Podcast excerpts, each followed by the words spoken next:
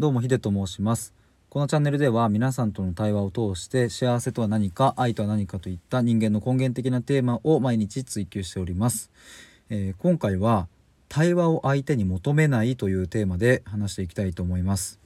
えー、これはですね先ほど、えー、キラリンさんという方と対話のコラボをしたんですけれども、えそのコラボライブを経ての、え自分が感じたことをそのまま率直にしゃべると。いう感じです。早速本題なんですけれども、えー、対話を相手に求めないっていう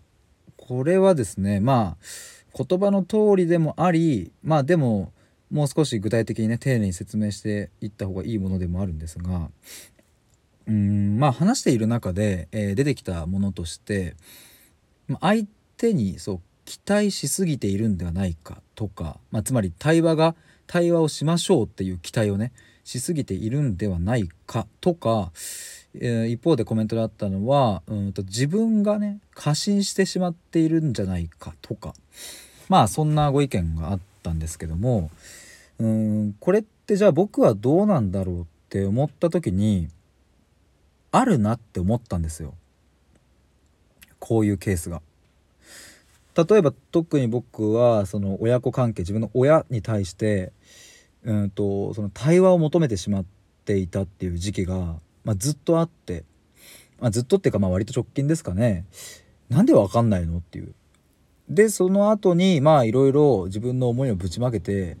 えっ、ー、とまあなんやかんやあってねそこでまあ自分のトラウマ乗り越えてまあでも今でも辛いことはあったりまあ、そして今でも親に対して何かこうちょっとしたことをきっかけに、まあ、イラッとしてしまったりするんですが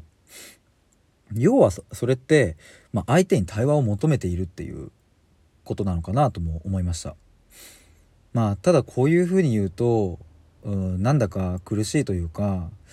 うん、難しいというかね本当に 人間の生きる世界って不条理だなとかって思ったりなんでこうなんだろうって思ったりなんだかやるせないななんていうことを、うん、やっぱ思いますよね。対話がうん、できない相手を目の前にすると、うん、対話の精神を持たれている方はおそらく辛いと思います。特に公約関係や、うん、兄弟とかね近い関係にいる場合はうんまあ皮肉にも対話の精神が全くない相手はそのことにすら気づいていないので、えー、何も辛いこともなければ、うん、あのこちら側がね感じているほどそんなに苦労していないっていうこともね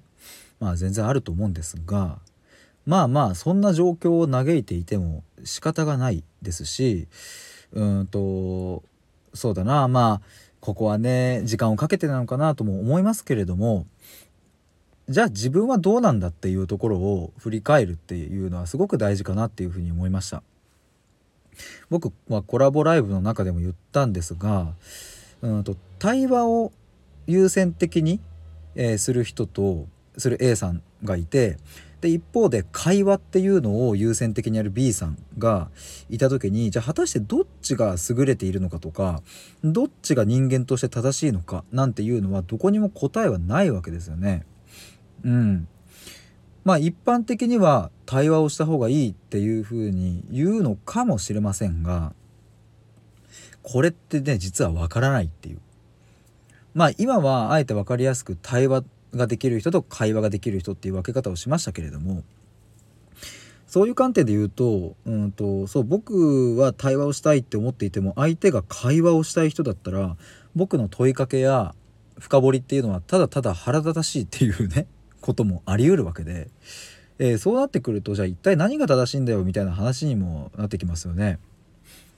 まあ最終的にたどり着くその先にあるのは、まあ、今回のタイトルにもあるように、まあ、その対話を相手に求めないっていう。求めるのは自分だけなんですよね。自分が対話をしたいっていう。その気持ちは持っていて持っていていいですけれども相手は別に関係ないっていう。まあ自他の区別みたいなところですよね。っていうところが非常に大事なのかななんていうことを思いました。まあこれはねちょっと自戒の意味も込めてね自分に対して言い聞かせるっていうこともまあありますけれどもこれは僕がちょっとね対話っていうものに対して見方が変わった、うん、次の次元に次元に行ったっていうもののうちの一つだと思います。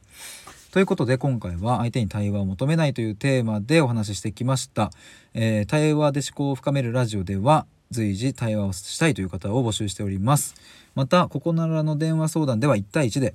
えー、お話もできますので、プロフィール欄または、えー、概要欄をご覧ください。ということで以上です。では。